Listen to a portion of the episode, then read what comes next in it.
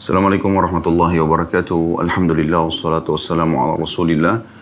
Segala puji dan puja kehadirat Allah Subhanahu wa taala, juga salawat dan taslim kepada Nabi besar Muhammad sallallahu alaihi wa ala alihi wa sahbihi wasallam. Kita akan masuk teman-teman sekalian di hadis kita pada siang ini. Semoga Allah berkahi hadis nomor 562 masih di bab yang sama. Berbunyi dari Abu Kabsha Amr bin Sa'ad Al-Am'ari Al-Anmari radhiyallahu anhum bahwa beliau mendengarkan Rasulullah sallallahu alaihi wasallam bersabda thalathatun uqsimu alaihinna wa uhaddithukum hadithan fahfadhuhu ma naqasa malu 'abdin min sadaqa wa la 'abdun madlamatan sabara 'alaiha illa zadahu Allahu 'izza wa la fataha 'abdun baba mas'alatin illa fataha Allahu 'alaihi baba fakrin aw kalimatan nahwaha. Hadis ini Terjemahannya adalah, kata Nabi SAW, ada tiga hal yang aku bersumpah atasnya. Ya, saking pentingnya untuk dihafal dan diperhatikan, diterapkan dalam kehidupan Nabi SAW bersumpah atas tiga hal ini. Dan aku akan menyampaikan sebuah hadis yang berisikan ya, hal tiga hal yang aku akan bersumpah itu kepada kalian. Maka jagalah dan hafallah baik-baik hadis tersebut. Lalu beliau menyebutkan hadisnya harta seorang hamba tidak akan berkurang karena sedekah. Kemudian yang kedua, tidaklah seorang hamba uh, tidaklah seorang hamba dianiaya dengan sebuah penganiayaan lalu dia bersabar. Melainkan Allah akan menambahkan kemuliaan kepadanya. Dan yang ketiga, tidaklah seorang hamba membuka pintu mengemis atau meminta-minta, melainkan Allah akan membuka pintu kemelaratan baginya atau kata yang serupa dengannya. Ini hadis dari Abu Kabsha. Kemudian juga Imam Nawawi menambahkan mengatakan dan aku pun akan menambahkan sebuah hadis kepada kalian maka peliharalah baik-baik. Dan Nabi SAW bersabda, maaf, saya ulangi, bukan Imam Nawawi, ini lanjutan hadis Nabi SAW, tapi Imam Nawawi memberikan paragraf baru, cuma ini sambungan hadis. Kata Nabi SAW selanjutnya, Innamad dunya li arba'ati nafar. Abdin razakahu Allah malan wa ilman, fahuwa yattaki fihi rabbah, wa yasilu fihi rahimah, wa ya'lamu lillahi fihi haqqan, fahada bi afdalil manazil. وعبد رزقه الله علما ولم يرزقه مالا فهو صادق النية يقول لو أن لي مالا لعملت بعمل فلان فهو بنيته فأجرهما سواء وعبد رزقه الله مالا ولم يرزقه علما فهو يحبط فهو يخبط في ماله بغير علم لا يتكي فيه ربه ولا يصل فيه رحمه ولا يعلم لله فيه حقا فهذا بأخبث, بأخبث المنازل وعبد لم يرزقه الله مالا ولا علما فهو يقول لو أن لي مالا لعملت فيه بعمل فلان فهو بنيته فوزرهما سواء Hadis ini diriwayatkan Tirmidzi dengan sanad hasan. Terjemahannya, potongan yang kedua dari hadis.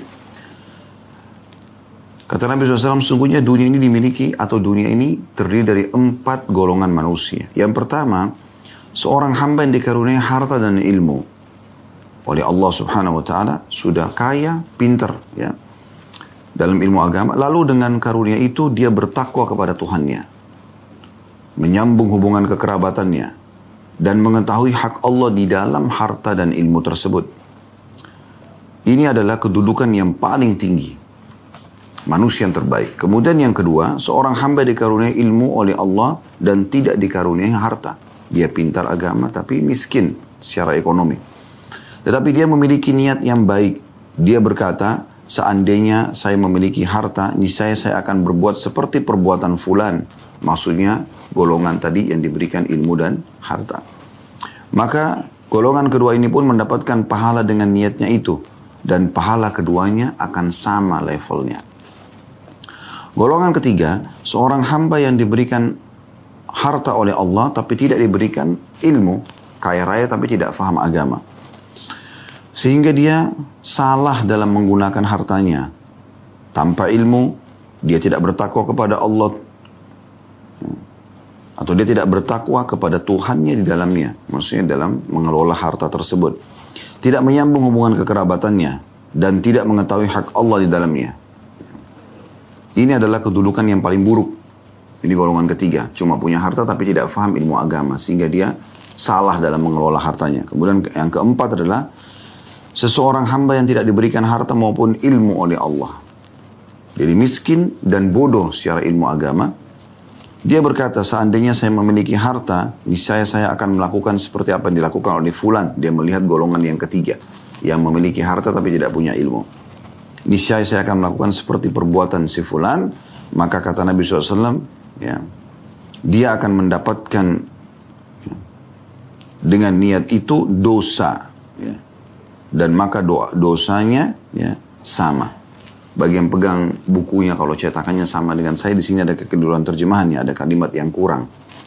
Di sini maka dia dalam kurung mendapatkan pahala. Sebenarnya dia dalam kurung tidak mendapatkan pahala. Jadi ada potongan kata-kata tidak. Dengan niat itu bahkan bahkan justru dia mendapatkan dosa dan dosanya sama dengan golongan yang ketiga. Hadis ini teman-teman sekalian cukup panjang dan hadis ini memberikan banyak sekali pelajaran kepada kita dan seperti biasa kita akan coba memberikan gambaran umum dulu dari hadis ini kemudian kita akan korek mutiara-mutiara ilmu yang ada di dalamnya. Secara umum teman-teman sekalian, hadis ini memberikan gambaran tentang salah satu pesan yang sangat mahal dari baginda Nabi Shallallahu Wasallam yang harusnya setiap muslim dan muslimah memperhatikan secara khusus. Karena Nabi SAW menyuruh menghafalnya dan menerapkan dalam kehidupan. Artinya jangan pernah ragu dengan apa yang aku sampaikan ini dan terapkan dalam kehidupan. Lalu mulai beliau mulailah dengan tidak akan berkurang harta karena sedekah, ya. Tidak ada orang yang terzalimi kemudian dia sabar kecuali pasti Allah akan ya muliakan. Kemudian tidak ada orang yang membuka pintu minta-minta mengemis kecuali pasti akan ya, dibukakan pintu kemiskinan, kemelaratan, gitu kan. Kapan dia mengemis sementara dia mampu, maka Allah akan bukakan pintu kemiskinan. Kemudian Nabi SAW menjelaskan manusia di dunia ada empat golongan. Yang pertama yang Allah berikan ilmu dan harta, lalu kemudian dia sibuk bertakwa kepada Allah atau menghabiskan keduanya di jalan Allah. Menghabiskan tanda kutip di sini ya. Dia terus mengajar dan dia terus bersedekah. Kemudian yang kedua orang yang Allah kasih ilmu tapi tidak punya harta, tapi karena dia betul-betul niat tulus, dia mengatakan, Ya Allah kalau seandainya engkau memberikan kepadaku harta seperti si fulan, golongan pertama, yang banyak membangun masjid, rumah anak yatim dan segala macam, saya juga akan buat yang sama. Dan benar-benar kalau Allah kasih dia harta, dia akan buat itu. Maka dua-duanya sama pahalanya dengan niat yang baik tadi. Nanti akan kita jelaskan panjang lebar dalam mutiara ilmunya. Insya Allah. Kemudian yang ketiga yang Allah karuniahi harta tanpa ilmu, tidak pernah mau belajar ilmu agama, sehingga dia tidak tahu mana halal, mana haram. Dia tidak tahu haknya Allah dalam harta tersebut. Maka ini adalah kelompok kata Nabi SAW yang buruk.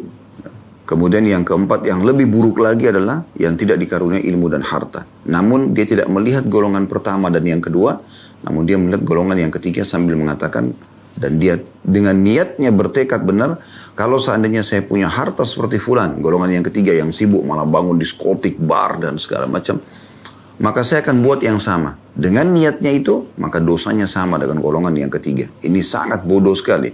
Karena sudah tidak punya ilmu, tidak punya harta, lalu panen dosa sama dengan orang yang berlaku maksiat tadi. Inilah kurang lebih garis besarnya hadis yang sedang kita akan bahas insya Allah. Baik kita akan korek mutiara hadis ini. Yang pertama, pentingnya seseorang muslim untuk menerapkan wasiat-wasiat Nabi Shallallahu Alaihi Wasallam.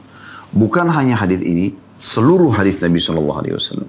Dimulai dari perintah-perintah yang berisikan hal wajib, ya, sampai kepada hal yang sunnah. Perlu saya titik beratkan teman-teman sekalian, perintah yang sifatnya hukum fikihnya sunnah, artinya anda kalau kerjakan dapat pahala. Secara definisi uh, definisi secara hukum fikih sunnah adalah ya bukan makna sunnah yang umum kalau kita menjelaskan sunnah yang umum definisi ya umum sunnah adalah semua perbuatan perkataan contoh Nabi SAW dan para sahabat Nabi diambil daripada hadis irbat alaikum bisunnati wa sunnah khulafa rasyidina mahdina min ba'di berpeganglah pada sunnahku dan sunnah khulafaur rasyidin setelahku. Maka Nabi dan sahabat diistilahkan dengan sunnah. Irbad adalah nama seorang sahabat yang meriwayatkan hadis tadi itu. Tapi di sini kita sedang bicara definisi sunnah dalam fikih, ya, yang merupakan partner daripada wajib, gitu. Yaitu kalau anda kerjakan dapat pahala, anda tinggalkan tidak berdosa, seperti sholat sunnah, puasa sunnah, ya, zikir, berdoa, ya.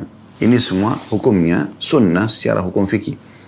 Nah di sini teman-teman sekalian yang sunnah pun adalah perintah. Selalu saja ada orang ditanya kenapa anda tidak puasa sunnah? Kan sunnah. Artinya tidak apa-apa kan saya tidak berdosa. Ya dia tidak kerjakan.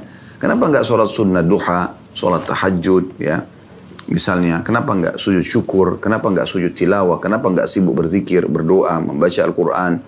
Karena dia bilang itu sunnah semuanya. Artinya sunnah seakan-akan tidak perlu untuk diperintahkan. Lalu untuk apa? Baginda Nabi SAW sampaikan kalau begitu. Bagaimana ya seorang muslim harus memahami poin ini. Makanya Nabi SAW menitik beratkan di sini. Walaupun perintahnya di sini adalah sunnah, ya ada sunnahnya. Artinya di sini secara hukum fikih yaitu bersedekah, ya mengeluarkan ya, apa yang harus dia keluarkan yang Allah swt amanahkan kepada dari harta. Maka Nabi SAW tetap mengatakan, Salah satu uksimu alaihinna, tiga pesanku yang aku bersumpah tentang kedudukannya, tentang pentingnya kalian terapkan sebagai kehidupan kalian. Wa uhadithukum hadithan fahfadhu. Dan aku akan ya, tuangkan ketiga pesan itu dalam sebuah hadis hafal baik-baik. Siap amalkan. Ya. Jadi pesannya sebenarnya lebih kepada jangan milih-milih hadisku kerjakan semuanya apa yang aku perintahkan apakah wajib ataupun yang sifatnya hukumnya sunnah dalam definisi fikih tadi yang sudah kita jelaskan. Kemudian kita ambil mutiara yang kedua pesan pertama Nabi SAW jadi ada empat pesan dalam hadis ini seluruhnya ya. pesan pertama Nabi SAW ma naqasa malu abdin min sadaqah. Tidak akan pernah berkurang harta seorang hamba karena bersedekah. Ini pesan yang sudah kita jelaskan tadi sepintas mereview kembali hadis yang kita sampaikan pada pekan lalu namun kami titik beratkan lagi saudaraku muslim sedekah sedekah keluarkan dan sedekah pangkal kaya pangkal kesehatan pangkal semua kebaikan sudah sering kita jelaskan perkataan-perkataan para ulama dari awal kita bahas masalah bab kedermawanan ya. bagaimana Abu Hatim rahimahullah mengatakan memberikan uh, kiasan kepada kita supaya kita lebih faham. Beliau mengatakan bakhil itu adalah sebuah pohon di neraka. Dan ranting-rantingnya menjulang sampai ke bumi. Siapa pun yang berpegang pada salah satu ranting-rantingnya dia akan dibawa ke neraka itu. Sementara kedermawanan adalah sebuah pohon di surga yang ranting-rantingnya sampai ke bumi. Siapa yang berpegang pada ranting-ranting itu maka dia akan masuk ke dalam surga. Dan ketahuilah surga tempatnya orang-orang dermawan. Umar bin Khattab berkata radhiyallahu anhu, sedekah akan membawamu langsung ke hadapan sang raja. Karena banyak sekali hadis di antaranya Nabi SAW mengatakan as-sadaqatu tudfi ghadabur rahman. Sedekah itu akan meredam murkahnya sang maha penguasa atau Allah Subhanahu wa taala. Jadi cara tercepat agar tobat kita bisa diterima, ya. Cara tercepat untuk meraih kasih sayang dan rahmat Allah Subhanahu wa taala. Dan semua berhubungan dengan bab-bab kebaikan, bersedekah. Kapan dalam diri Anda sudah ada keinginan selalu ingin berbagi, bersedekah dan sesuai dengan kemampuan kita, maka berarti Allah menginginkan kebaikan buat Anda. Inilah yang merupakan ciri khas dari pribadi Nabi SAW. Anda masih ingat hari-hadis sebelumnya? Bagaimana Nabi SAW memiliki ciri khas tidak ada orang yang minta kecuali pasti beliau kasih. Tidak pernah menolak. Kadang-kadang kalau beliau tahu yang minta ini sebenarnya adalah orang yang mampu, beliau kasih. Namun beliau mengingatkan, sesungguhnya orang-orang yang seperti ini keluar dari sisiku, sisiku sementara mereka membawa api neraka. Karena mereka minta sementara mereka mampu. Jadi kayak orang yang mengemis nanti disebutkan dalam uh, pesan yang ketiga dalam hadis ini ya. Lalu kata Umar radhiyallahu ya Rasulullah, kalau begitu kenapa Anda memberikan kepada mereka? Kata Nabi SAW, karena mereka mendesakku. Mereka selalu meminta sementara Allah menghilangkan dari diriku sifat bakhil. Jadi berarti orang yang minta pun walaupun orang itu sebenarnya kita tahu ini orang tidak layak untuk dibantu tapi karena dia minta ada hukum terpisah antara hukum dia yang minta sementara dia mampu dia dilarang dalam Islam seperti itu dengan hukum kita yang sedang dimintai sementara kita diperintah untuk memberi. Maka ini poin perlu digarisbawahi. Selalu setiap muslim mengetahui dia sedang bermuamalah dengan Tuhannya Allah subhanahu wa ta'ala secara langsung. Ya. Jadi bukan bermuamalah dengan orang yang ada di depan dia. Tapi dengan Tuhannya Allah subhanahu wa ta'ala. Hmm. Baik. Ini pesan dari Nabi SAW. Oleh karena itu, latih dari diri anda terbiasa sedekah. Dan ingat, sedekah ini punya tingkatan-tingkatan juga. Ya. Tahapan-tahapannya. Kalau Anda bersedekah, kapan ada kesempatan atau kapan Anda mau, maka ini masih biasa saja. Karena kalau Anda punya keinginan nanti sebulan sekali atau di hari Jumat saja, ya di kotak amal di masjid misalnya, maka cuma sepekan sekali Anda dicatat bersedekah. Begitu juga kalau Anda cuma sebulan sekali. Atau kapan Anda mood misalnya, kapan Anda mau saja. Jadi kalau setiap kali ketemu orang miskin, mungkin sudah 10 orang miskin, mengetuk kaca mobilnya, bertemu di jalan minta tolong, sudah jelas dari pakaiannya, penampilannya, sudah tidak mampu gitu. Anda masih, ah nanti aja, nggak usah. Yang di depan aja, orang miskin yang satunya aja nanti dan seterusnya. Maka pastikan Anda pada saat itu memiliki ciri-ciri yang mendekati kebakhilan, ya, kepelitan. Karena Nabi SAW tidak pernah diminta sesuatu kecuali belum memberi. Jangankan orang yang tidak mampu, gitu kan orang yang mampu pun itu ya, diberi oleh Nabi Wasallam. Kalau ada orang mulai menjadwalkan sedekah dengan niat misalnya, setiap kali ada orang yang minta, saya akan memberi. Ini sudah mulai masuk ke tingkatan kedermawanan yang di bawah. Yang pertama, tahapan pertama gitu. Artinya kalau ada orang minta, dia coba akan memberi semampunya. Tapi ini belum sampai pada level tertinggi dari kedermawanan. Level yang terbaik dari kedermawanan adalah ya, dia memang keluar dari rumahnya atau pada saat dia sedang uh, beraktivitas ya selama dia nggak tidur dia selalu bergejolak dalam hatinya ingin bersedekah selalu ingin memberi nah ini level terbaik dalam kedermawanan gitu. Dia yang menjemput bola. Dia nggak tunggu orang yang minta. Dia selalu sibuk melihat flyer-flyer yayasan sosial, rumah anak yatim, ya, dan segala macam yang dia sibuk selalu bersedekah. Dia sibuk selalu bersedekah. Dia jadwalkan misalnya langsung dia membantu beras setiap bulan di rumah anak yatim ini misalnya. Atau ada beberapa keluarga yang memang dia sudah punya Eh, kontaknya, dia tahu alamatnya, yang dia rutin memberikan bantuan bulanan misalnya. Sehingga orang seperti ini memang dia udah punya sifat kedermawanan yang sangat baik karena dia langsung menjemput bola gitu. Abdullah bin Umar dan Abdullah bin Abbas radhiyallahu anhum ajma'in itu setiap hari ada orang miskin datang ke depan rumahnya minta lalu beliau memberi tidak pernah menolak di saat orang-orang miskin itu tidak sempat datang atau ada di antara mereka yang tidak datang dan dia tahu alamatnya dia langsung ke sana. Dia datang jemput bola. Jadi dia nggak menunggu gitu. Karena kalau anda menunggu, kalau anda tinggal di satu komplek yang elit, ada security yang jaga, tidak memungkinkan anda untuk, ya, atau tidak memungkinkan orang miskin untuk datang minta kepada anda langsung. Maka secara otomatis anda tidak akan sedekah kecuali memang di saat ada peluang saja gitu. Maksudnya di saat anda keluar misalnya lalu menemukan orang miskin misalnya Apalagi banyak sekali orang yang dihubungi oleh kerabatnya, yang minta tolong. Selalu saja ditolak, diblokir. Padahal sebenarnya kita sudah diajarkan dalam Islam dan sering kami ingatkan juga dari awal bab kedermawanan ini, bahwasanya kita harus menanamkan dalam diri kita teman-teman sekalian, kita pemilik harta lebih butuh terhadap sedekah tersebut daripada orang miskin yang menerimanya. Atau daripada si penerima. Kapan prinsip Anda adalah orang miskin itu yang butuh, maka ini jadi masalah. Karena Anda selalu kalau memberi, Anda akan marah, membuang muka, Anda akan kecewa, Anda akan menyakiti hati penerima. Sudah kami bacakan firman Allah subhanahu wa ta'ala dalam surah Al-Baqarah. Kalau Anda masih ingat. Dari ayat 262 sampai 200 ya, 73 seingat saya atau 74 itu semua bicara tentang sedekah. Dan di antaranya di situ adalah bagaimana Allah Subhanahu wa taala menekankan kita untuk bersedekah yang terbaik ya. Dan tidak menyakiti hati si penerima. Nah, ini penting, tidak menyakiti hati si penerima. Kenapa banyak orang yang bersedekah menyakiti hati si penerima? Karena dia pikir yang menerima sedekah lebih perlu lebih butuh daripada dia. Padahal sebenarnya kita lebih butuh. Ya, kita sebagai pemilik harta lebih butuh terhadap sedekah tersebut.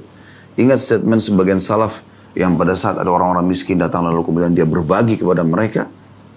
Pada saat dia berbagi pada mereka, ya, lalu pergi, orang-orang miskin itu dia bilang sama murid-muridnya, lihatlah. Sambil senyum dia mengatakan, lihatlah. Orang-orang ini membawa amal-amal sedekah kita ini ketimbangan amal tanpa diupah sedikit pun. Dalam sekali maknanya, maksudnya yang sudah saya berikan kepada mereka, mungkin secara kasat mata mereka menikmatinya dari makanan, dari pakaian, dari uang misalnya. Tapi hakikatnya itu adalah uang yang dibawa itu akan dibawa ketimbangan amal. Misalnya kita sedekah satu juta rupiah, kita memberikan makan sekian banyak, pakaian sekian misalnya, lembar. Jumlah itu akan dibawa ketimbangan amal kita hari kiamat dan akan dilipat gandakan di sisi Allah subhanahu wa ta'ala. Masih ingat juga firman Allah subhanahu wa ta'ala yang artinya siapa yang bersedekah atau perumpamaan orang yang bersedekah di jalan Allah itu seperti menanam sebuah benih yang akan mengeluarkan ya tujuh butir, tujuh bulir yang dalam satu bulir itu ada lagi ya seratus ya ada seratus biji di dalamnya. Artinya bisa sampai tujuh ratus kali lipat di sisi Allah subhanahu wa ta'ala. Pemahaman ini harus ditanamkan baik-baik dalam bab sedekah di dalam diri kita semuanya. Semoga Allah mudahkan kita mengamalkan tentunya. Jadi sekali lagi, sedekah pangkal semua kebaikan. Ya. Bahkan saya temukan ada salah satu jemaah yang Masya Allah, bahkan lebih dari satu orang ya, sudah beberapa orang yang berbicara sama saya. Ada yang mengatakan, saya sudah dengarkan tentang sedekah yang Ustaz sampaikan. Saya setelah terapkan dalam kehidupan saya, saya seperti orang ketagihan dengan sedekah. Rasanya tidak enak kalau sudah tidak sedekah. Dan Masya Allah memang saya tahu orang ini luar biasa rezekinya hanya duduk di rumah, aktivitasnya tidak terlalu banyak, tapi masuk miliaran setiap bulannya. Allah mudahkan. Kuncinya sedekah terus. Ya. Dan dia kalau sedekah tidak tanggung-tanggung gitu. Dia cari seseorang yang butuh, kemudian dia memberikan sedekah kepada orang tersebut. Ya. Sebuah berupa bantuan misalnya, setelah itu dia biarkan berkreasi gitu. Dan kreatif. Berkreativitas gitu. Kemudian ada juga yang lainnya, yang satu lagi mengatakan pada saya, saya betul-betul merasa sedekah ini solusi yang luar biasa buat saya. Gitu. Sampai kalau ada masalah apa pun yang saya hadapin, makin besar masalah, makin banyak sedekah yang saya keluarkan. Dan ternyata betul-betul memberikan jalan keluar yang sangat luar biasa gitu. Nah ini banyak sekali kesaksian-kesaksian yang seperti ini yang sampai kepada kami gitu kan. Yang betul-betul memang saya melihat juga dengan mata kepala saya para jemaah haji, jemaah umroh kami. Subhanallah yang memang di sana pun suka sekali bersedekah kepada jemaah-jemaah sendiri. Beli kurma ajwa yang mungkin dalam pandangan sebagian orang mahal, dibagi-bagi di bus, uh, berbagi segala macam kebaikan gitu. Suka berbagi-bagi pakaian, ada yang berbagi sejadah, sejadah, ada yang sibuk memberikan hadiah buat kerabat-kerabatnya pada saat dia pulang. Kita lihat orang-orang seperti ini memang subhanallah Allah bukain rezeki yang melimpah sekali. Ya. Rata-rata yang Allah limpahkan rezeki yang luas itu dan bertahan dalam kehidupan dia bahkan pada saat dia meninggal menjadi warisan yang cukup banyak itu karena dia buka pintu sedekah bahkan ini terjadi bukan hanya pada kaum muslimin orang non muslim pun yang suka memberi Allah bukakan juga pintu rezeki walaupun dia tidak mendapat pahala dari sedekahnya sebagaimana Imam Qurtubi rahimahullah mengatakan orang-orang kafir itu beliau mengangkat beberapa hadis Nabi SAW yang kurang lebih makna hadis tersebut orang-orang kafir yang melakukan kebaikan-kebaikan dalam pandangan agama Allah seperti bakti dengan orang tua, menjenguk orang sakit, bersedekah misalnya ya. E, ini kan dalam pandangan agama Islam atau agama Allah baik gitu. Nah, orang-orang kafir yang melakukan perbuatan ini, dia tidak dapat pahala. Lalu apa yang terjadi? Allah ganti, kata Nabi SAW dengan kebaikan-kebaikan buat dia di dunia. Allah berikan dia kekayaan, Allah berikan dia kesehatan, Allah berikan dia keturunan segala macam. Dan Allah habiskan di dunia semuanya. Sampai kata Nabi SAW, kalian akan melihat orang-orang kafir mati mereka sangat mudah. Karena Allah ingin menghabiskan semua pahala mereka di dunia. Sementara orang mukmin, engkau akan temukan pada saat meninggal di keningnya ada keringat karena Allah ingin menghabiskan dosanya sebelum dia wafat. Jadi ini terjadi bukan hanya pada orang-orang muslim, Orang muslim akan mendapatkan dua, dua manfaat, mendapatkan balasan dari Allah subhanahu wa ta'ala di dunia dia, dan akan mendapat pahala yang dia panen pada akhirat nanti. Sementara orang kafir hanya mendapatkan di dunia, tapi tetap juga Allah balas kedermawanan dan kebaikan ini, ya, bagi siapa pun pelakunya. Kemudian yang kedua, atau pesan yang ketiga maaf, dari hadis ya, yaitu, wala zulima abdun madlamatan sabara alaiha illa zadahullah izza. Dan tidak ada seorang hamba pun yang terzalimi, apa pun sifatnya, kezaliman kecil ataupun besar, kemudian dia bersabar. Kecuali pasti Allah akan tambah untuknya kemuliaan. Ada orang yang gosipin Anda, ada orang yang fitnah Anda, ada orang yang menyakiti Anda, mengambil harta Anda, utang tidak bayar, apa saja. Fahami poin penting, teman-teman sekalian, bukan cuma Anda yang mengalaminya. Siapa di antara kita tidak pernah digosipin orang? tidak pernah difitnah oleh orang. Atau adakah orang di antara kita pada saat orang lain utang, semua utangnya dibayar? Atau memang keadaan kita akan sama? Siapa di antara kita teman-teman tidak pernah mengalami keselio, sakit kepala, sakit gigi, ya, capek, letih, dan segala macam hal. Ada hal-hal yang standar yang Allah datangkan kepada semua orang. Maka jangan pada saat datang kepada Anda, justru Anda hilangkan pahala dengan berkeluh kesah.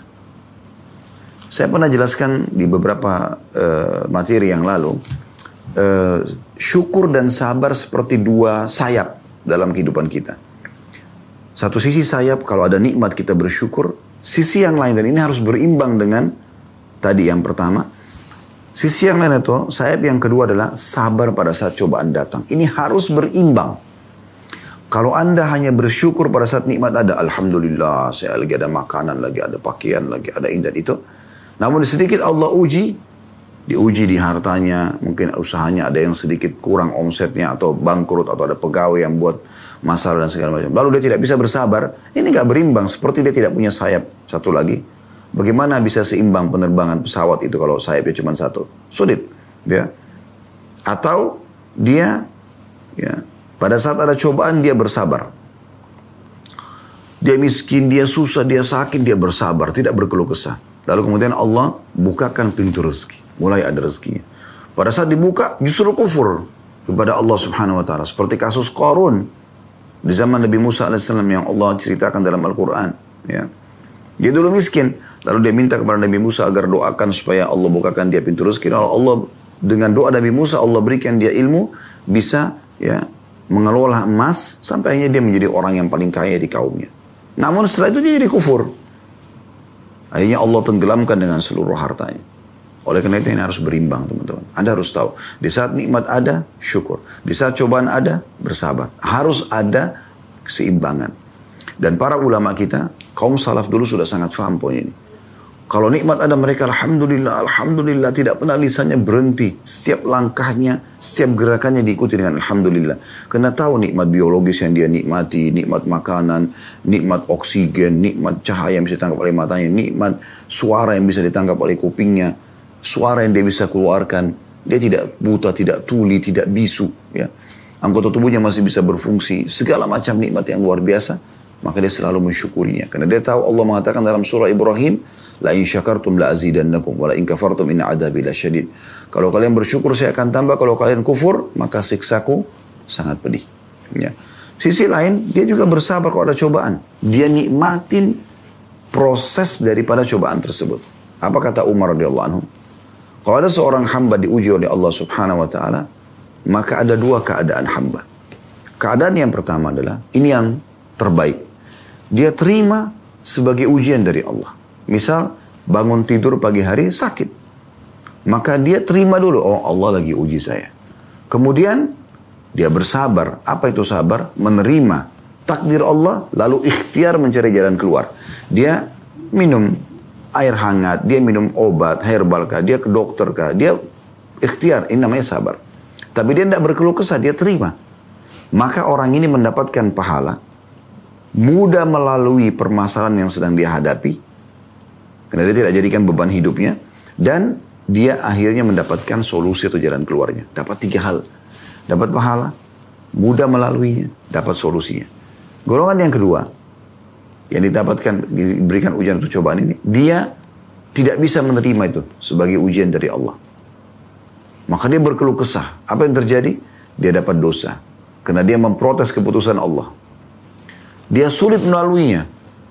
Selama dia sakit, toh juga ada takdirnya sakit itu akan berlalu pada dia dua minggu misalnya. Dua pekan, satu bulan, satu tahun. Itu akan berlalu sesuai dengan apa yang Allah tentukan. Maka dia sulit melalui karena selalu ini penyakit saya, berkeluh kesah, begini dan begitu. Ini istri saya, suami saya, anak saya, keluh kesah semuanya. Maka dia dapat, ya, dia di sini uh, dia dapat dosa, kemudian dia sulit melaluinya dan dia tidak menemukan jalan keluarnya. Ini statement Umar yang sangat bijaksana radhiyallahu anhu. Jadi memang kita harus memahami masalah ini. Juga sabda Nabi SAW dalam hadis yang masyur riwayat Bukhari Muslim, ajaban li amri mu'min sungguh mengagumkan perkaranya orang-orang beriman wala yakunu dzalika illa li mu'min. Dan itu tidak dimiliki kecuali oleh orang oleh orang-orang beriman. In asaba syakar. Kalau diberikan nikmat dia bersyukur. Ini sayap yang pertama tadi. Ya. Wa in asaba dharra sabar. Kalau diberikan cobaan dia bersabar. Nah ini semua perkara ini baik. Dalam sabda lain kata Nabi Shallallahu Alaihi Wasallam, dalam sabda yang serupa hadis yang yang lainnya, kata Nabi SAW, Inna kulla amrahu khair. Semua perkara orang mukmin baik. Kalau diberikan nikmat dia bersyukur, diberikan cobaan dia bersabar. Nah ini dua hal yang harus difahami. Makna daripada pesan ketiga dari hadis di sini dan tidak ada seorang hamba yang terzalimi kemudian dia bersabar kecuali Allah akan tambah kemuliaan apa yang tadi kami paparkan itu. Jadi kita harus bisa bersabar menerima cobaan. Bukan cuma kita sendiri, semua orang akan diuji. Dan ingat sabda Nabi Shallallahu Alaihi Wasallam, ya Allah tidak akan menguji seorang hamba di atas kemampuannya. Sejalan dengan firman Allah SWT, la yukallifullah nafsan illa us'aha. Allah tidak akan bebankan hamba di atas kemampuannya. Juga sabda Nabi SAW, Inna idhamal ajri ma'idhamil bala. Ketahuilah besarnya kadar balasan dari Allah sesuai dengan besarnya ujian yang ada. Makin besar ujian tersebut, maka makin besar pahalanya. Ada hadis yang selalu saya jadikan pegangan hidup saya teman-teman sekalian yang lain. Kata Nabi SAW, nanti pada hari kiamat, orang-orang yang melihat bagaimana besarnya pahala orang yang diuji dengan ujian banyak di dunia, ya, besarnya balasan yang Allah berikan kepada mereka. Orang-orang yang lihat itu, yang ujiannya sedikit di dunia, mereka berharap dikembalikan ke dunia untuk digunting, digunting-gunting kulitnya. Itu kan menyakitkan sekali kulit kita digunting-gunting. Ya. Tapi orang-orang yang melihat nanti pada hari kiamat yang ujiannya sedikit di dunia, orang-orang yang berat ujiannya di dunia, dan dia lihat bagaimana mereka dibalas pahala orang-orang yang berat ujiannya ini, maka yang sedikit dunianya akan berharap dikembalikan ke dunia untuk digunting-gunting kulitnya. Supaya dapat pahala seperti atau balasan seperti orang yang telah diuji yang berat itu oleh Allah subhanahu wa ta'ala. Baik teman-teman sekarang kita akan lanjutkan ke mutiara yang keempat dari hadis yaitu potongan sabda Nabi SAW wala fatah abdun baba mas'alatin illa fatah Allah alaihi baba fakrin au kalimatan nahwaha dan tidak ada seorang hamba yang membuka pintu minta-minta. Mengemis. Kecuali pasti Allah akan bukakan baginya pintu kemelaratan atau kemiskinan. Atau kalimat yang serupa dengan itu yang disampaikan oleh Nabi SAW. Ini kata sahabat Nabi Abu Kabsh. Pesan ini penting sekali teman-teman sekalian. Anda hanya boleh membuka pintu minta di saat ya anda memang membutuhkannya. Dalam arti kata, ada alasan, terutama meminta harta ya, mengemis di sini. Kalau kondisi Anda bangkrut usaha, sekarang Anda terlilit utang sana sini. Kalau Anda tidak minta bantuan orang akan repot. Itu dibolehkan. Atau Anda punya permasalahan Anda pribadi. Anda tidak bisa lagi hidup tanpa minta pada orang karena susah sekali hidup gitu. Atau ada orang-orang yang Anda tanggung, kayak istri, anak, yang memang mengharuskan ya, Anda ini untuk ya, meminta karena Anda tidak punya kemampuan sudah coba melamar ke sini tidak bisa dapat. Itu pun ada batasannya Nabi SAW mengingatkan dalam penjelasan hadis. Ya, yang tadi yang saya sampaikan sebenarnya isi daripada sebuah hadis ya. E, sampai dia punya kemampuan. Di saat punya kemampuan maka tidak boleh lagi dia buka pintu-pintu meminta. Ini saking pentingnya gitu. Dan para sahabat saking pe pekahnya memahami hadis-hadis seperti ini sampai seseorang di antara mereka ya itu jatuh e, pecutan ya atau e, ke, tongkat kecilnya pada saat dia sedang di atas unta misalnya jatuh dia tidak meminta tolong pada orang dia turun dan ambil sendiri gitu. Di sini teman-teman sekalian bukan berarti anda tidak bisa meminta tolong. Enggak bisa saja anda minta tolong seperti orang tua kepada anak atasan pada bawahannya sahabat pada sahabat itu biasa tapi yang dimaksudnya adalah orang memang mengemis dia coba cuma, cuma mampu tapi minta saya pernah kasih contoh ya, e, seperti misalnya dia datang ke rumah temannya, dia orang mampu.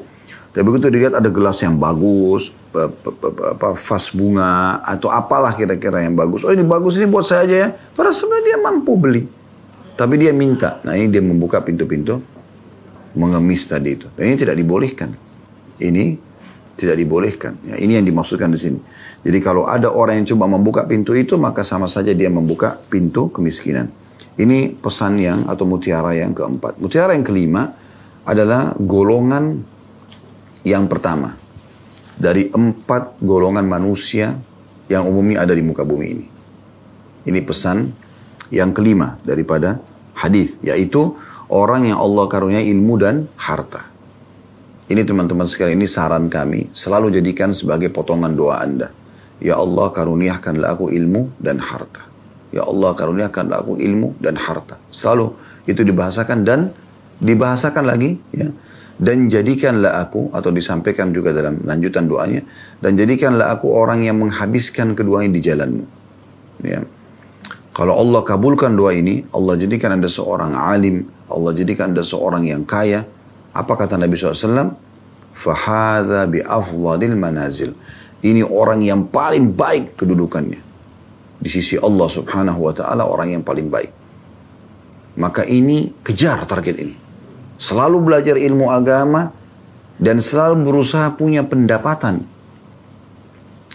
Ingat statement yang kami sering sampaikan dari para salafus saleh. Ya. Tidak ada kebaikan bagi orang yang tidak mencari harta. Ya.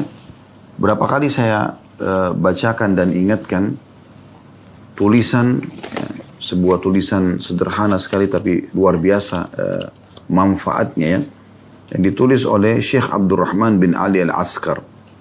Beliau mengangkat banyak sekali statement para ulama salaf yang berhubungan dengan masalah ini. Contoh misal, uh, kata Sa'id bin Musayyib rahimahullah, La khaira fi man la yatlubul mal. Tidak ada kebaikan bagi orang yang tidak mencari pendapatan. Yaqdi bihi daina yang dengan pendapat itu dia bisa bayar utang-utangnya. Wa yasunu bihi ardah dan dia ya uh, apa namanya menjaga nama baiknya. Wa yaqdi bihi zimamah. Ya, dia juga memenuhi kebutuhan-kebutuhannya. Wa immata taraka mithrathan lima ba'da dan kalau dia wafat dia jadikan tinggalkan sebagai warisan ya. itu luar biasa statementnya dan wasiat Qais bin Asim kepada anak-anaknya di saat dia akan meninggal dunia, dia mengatakan, Alaikum bil mali wastina'ah. Kalian harus mencari harta itu, ya. Eh, fa inna mambahatul karim, karena dia pendapatan yang baik. Wa yustagna bihi anil la'im, dan menyelamatkan dari keterhinaan. Wa iyyakum wal mas'alah, dan jangan pernah kalian mengemis Fa inna akhiru kasbar rajul. Karena itu pendapatan terakhir. Kalau udah nggak bisa lagi, udah bangkrut usaha, ter, terlilit utang. Memang kalau kita nggak minta mati kelaparan, nah itu pendapatan terakhir. Kemudian beliau mengatakan, Innal amala wa in kana yasiran huwa khairu minal batala. Ketahuilah, bergerak, beraktivitas, bekerja, walaupun sederhana. Masih jauh lebih baik daripada menganggur, vakum. Wa khairu min tidharin nawari min ashabil mal. Dan lebih baik daripada menunggu pemberian daripada pemilik harta. Wa aswa minhu su'alu ashabil gina. Dan yang lebih buruk lagi adalah terus mengemis. Ya. Mengemis, mengemis di, di hadapan para orang-orang kaya. Liannam in a'tahu bakiyatil minna ala dhahri yahmiluha. Karena kalau dikasih pun tetap ada satu keterhinaan yang ada di pundak dia. Misal contoh, kita mengemis nih pada seseorang. Kemudian satu waktu kita menjadi orang kaya. Lalu ketemu dengan orang yang dulu kita mengemis. Masih tertinggal kan ada bekasnya. Gitu. Wa in mana'uhu faqad ijtama' indahu su'atan. Dan sebaliknya kalau ditolak pada saat dia minta kepada orang kaya. Kalau diberi tadi masih ada satu bekas di pundaknya yang terus dia bawa selama hidupnya. Kalau dia ketemu sama orang itu, oh orang ini dulu yang pernah bantu saya. Saya pernah mengemis sama dia. Ini kalau dia mengemis ya, di saat memang dia sebenarnya tidak butuh untuk mengemis gitu. Dan kalau dia ditolak oleh orang kaya itu, kata beliau, maka telah berkumpul di sisinya dua keburukan. Zillatul khayba wa zillatul su'al. Keterhinaan wibawa, wibawanya tercoreng, dan juga terhina dalam mengemis tadi. Umar bin Khattab berkata radhiyallahu anhu, maksabatun fi diana khairu min su'alin nas mencari pendapatan walaupun dalam sulit kesulitan mencari pendapatan itu itu jauh lebih baik daripada mengemis. Dinukil juga Luqman Al-Hakim. Anau qala libnihi, dia berkata kepada anaknya, Ya bunai istagni bil kasbil halal. Wahai anakku selalu cari pendapatan yang halal. Fa maftaqara ahadun illa asabatu ihda thalathu khisal. Karena tidak ada orang yang meninggalkan mencari pendapatan halal itu kecuali dia akan dikena salah satu dari tiga permasalahan. Ya. Rikkatu ini agamanya lemah. Orang yang miskin agamanya lemah, bisa dibeli agamanya, bisa pindah agama. Ya. Ini bukan menghina orang-orang miskin, bukan. Justru menjadi motivasi atau kami sedang memotivasi orang-orang yang miskin untuk ayo maju. Anda punya kemampuan untuk bisa menjadi orang yang kaya sebenarnya. Karena waktu kita sama orang kaya sama 24 jam. Matanya sama dua, telinganya sama dua, tangannya sama dua. Sama. Kalau orang kaya Allah berikan 30 jam, kita 24 jam, ada selisih 6 jam. Mungkin sama waktunya. Sama kita punya potensi semuanya. Tinggal siapa yang mau sampai seorang seseorang muslim pernah menyusun sebuah Pepatah yang jadi masyhur, menjadda wajad. Siapa yang berusaha, dia akan bisa mendapatkan hasilnya. Ya. Dan saya pernah duduk, lalu terlintaslah sebuah ibarat gitu dalam benak saya yang saya sampai tulis di kertas gitu. Ya. Man nawa, man wasal. Siapa yang niat lalu kemudian dia mengikuti niat itu, dia terus berusaha untuk mencapai targetnya, maka dia akan mendapatkan. Saya merasain subhanallah perkataan ini entah bagaimana tiba-tiba saya lagi waktu itu nyetir mobil lalu terlintas di benak saya lalu saya tulis gitu. Saya jadikan sebagai sebuah pegangan hidup saya. Kalau sudah niat sosialisasikan dalam kehidupan, kita akan mendapatkan hasilnya. Allah subhanahu wa ta'ala maha baik. Ya. Kemudian juga ada statement yang sempat terlintas di benak saya juga saya tulis waktu itu. Man bada'a ya, wataba'a nawal gitu. Siapa yang memulai sesuatu, kemudian dia terus mengikuti proses sesuatu yang sudah dia mulai itu, dia masuk jenjang pendidikan, dia mulai buka usaha, dia terus mengikuti, dia akan mendapatkan hasil daripada apa yang dia kerjakan tersebut. Ya. Kemudian yang kedua kata beliau, jadi tiga hal yang menimpa seseorang yang meninggalkan pendapatan halal. Ya. Selain agamanya lemah, yang kedua dha'fu fi aklihi, lemahnya akalnya. Subhanallah, para pengangguran itu lemah akal. Saya tidak bicara siapa pun, ini secara umum. Orang kalau biasa nganggur, muncul sifat malasnya. Dan kalau sudah malas, cuma duduk, nongkrong, orang kasih, dia tidak biasa gunakan akalnya untuk berpikir bagaimana berusaha, bagaimana mendapatkan pendapatan, bagaimana uh, mengembangkan kalau dia sudah punya pendapatan menjadi lebih besar lagi, bagaimana dia kalau sudah sekolah dia kejar terus jenjang pendidikan yang lebih tinggi. Dia tidak berpikir akalnya jadi lemah. Akal kita ini kalau tidak diasah menjadi lemah. Ini perkataan bijak sekali gitu. Kemudian yang ketiga adalah awahaun fi muruati atau tercoreng ya nama baiknya, harga dirinya. Ya ini kalau orang tidak punya pendapatan ya. Wa min hadha istighfafun nasu bihi. Dan lebih berat daripada itu adalah bagaimana manusia menghinanya. Dan juga beliau mengatakan, ya, mengangkat statement yang menarik beliau mengatakan wa ta'awwadha Rasulullah sallallahu alaihi wasallam min umurin katsira dan Nabi SAW berlindung dari banyak hal liyubayyina linnas madarratha untuk menjelaskan kepada manusia tentang buruknya, bahayanya, mudaratnya daripada apa yang beliau berlindung darinya. Wa yasta'inu billahi alal alal bu'd anha dan beliau berlindung kepada Allah agar dijauhkan dari hal tersebut.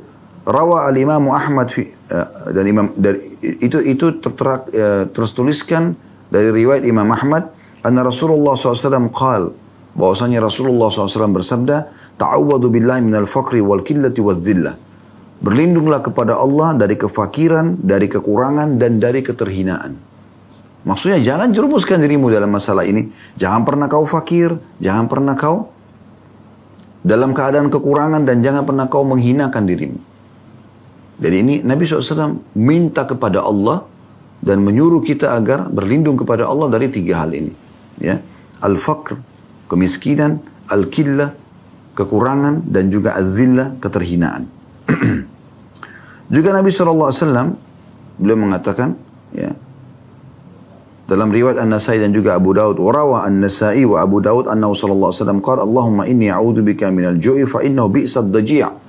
Ya Allah aku berlindung kepadamu dari kelaparan karena dia adalah seburuk-buruk keadaan. Waruya aidan annahu sallallahu alaihi wasallam dan diriwayatkan juga bahwasanya Nabi SAW berkata Allahumma inni a'udzu bika minal ajzi wal kasal. Ya Allah aku berlindung kepadamu dari sifat ajiz. Ajiz itu kayak orang yang putus asa dan kasal, malas. Wal jubni wal bukhul, pengecut dan juga pelit. Wa ghalabati deni wa qahri rijal ya, dan terlilit utang juga dikuasai oleh orang-orang. Kemudian beliau mengatakan inna la yaliku birrajulil akil. Sesungguhnya tidak layak bagi seseorang yang berakal ayyarda li nafsi an yakuna himlan 'alal mujtama.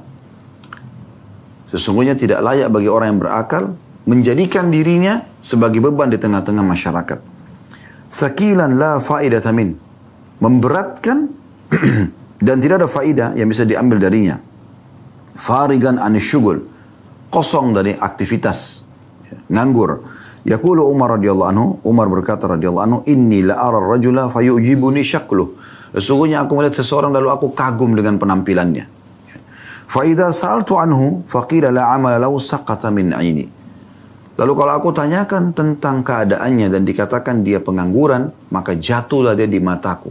Ini kata Umar radhiyallahu anhu dan banyak sekali statement-statement seperti ini yang kalau kita ingin korek maka tidak terhingga jumlahnya yang seharusnya kita memahami baik-baik dan uh, hampir seluruh tulisan yang ditulis oleh Syekh Abdurrahman ini sudah pernah kami bacakan lengkap dan sangat menarik untuk uh, disimak dan kami sudah jadikan sebuah tema khusus. Ya kalau anda lihat di playlist YouTube judulnya katakan iya untuk sukses. Jadi panjang lebar kami paparkan di situ. Kita ambil sekarang faedah yang keenam dari hadis. Adalah golongan yang kedua. Dari kalangan manusia. Itu yang Allah karuniai kepada dia ilmu. Tapi tidak ada hartanya. Artinya dia belajar agama sibuk. Menuntut ilmu sampai dia menjadi seorang alim namun karena sibuknya dengan ilmu dia tidak sempat bekerja. Di sini teman-teman sekalian bukan berarti oh ber, uh, boleh orang miskin. Tidak. Apa boleh orang uh, cuma nuntut ilmu tidak usah nuntut harta. Tidak. Tentu orang miskin itu umum. Pasti akan ada kaidan miskin itu sunnatullah. Tapi di sisi lain Allah motivasi kita. Sebagaimana juga ada orang sakit dan sehat. Tapi kan Allah motivasi kita untuk sembuh. Dan Allah motivasi kita untuk menjaga agar jangan kena sakit tapi kalau sudah sakit kita bersabar kan begitu nah kalau ada orang yang Allah karuniai ilmu dia seorang alim tapi hartanya tidak banyak ada yang mencukupi dia, tapi tidak banyak. Sementara di dekat dia ada golongan pertama yang Allah kasih ilmu, pintar sekali agama, dikasih juga harta. Dan dua-duanya habis di jalan Allah. Dia sibuk ngajar, sibuk bersedekah. Golongan kedua ini melihat golongan pertama tadi, yang cuma punya ilmu ini, melihat. Dan dia niat tulus dalam hatinya. Ya Allah, antara dia sama Tuhannya, dia mengatakan, Ya Allah, andai saja engkau berikan aku harta juga seperti si fulan, golongan pertama, saya benar-benar akan buat seperti dia. Karena dilihat si fulan yang A ini bangun masjid, ya buat pesantren, semuanya digratisin, bagi makanan cuma-cuma, banyak kegiatan sosial yang dilakukan gitu. Maka dia cemburu, tapi cemburunya tidak berharap hilang dari golongan yang pertama. Dia berharap bisa berikan kalau memang Allah kasih kesempatan dia akan buat yang sama. Karena ketulusan niatnya. Ya. Maka Allah akan berikan mereka pahala sama. Allah akan berikan dia pahala sama. Jadi sebenarnya hampir seluruh amal soleh yang pernah orang lakukan, kita sempat lakukan atau tidak sempat lakukan teman-teman sekalian. Misal contoh haji.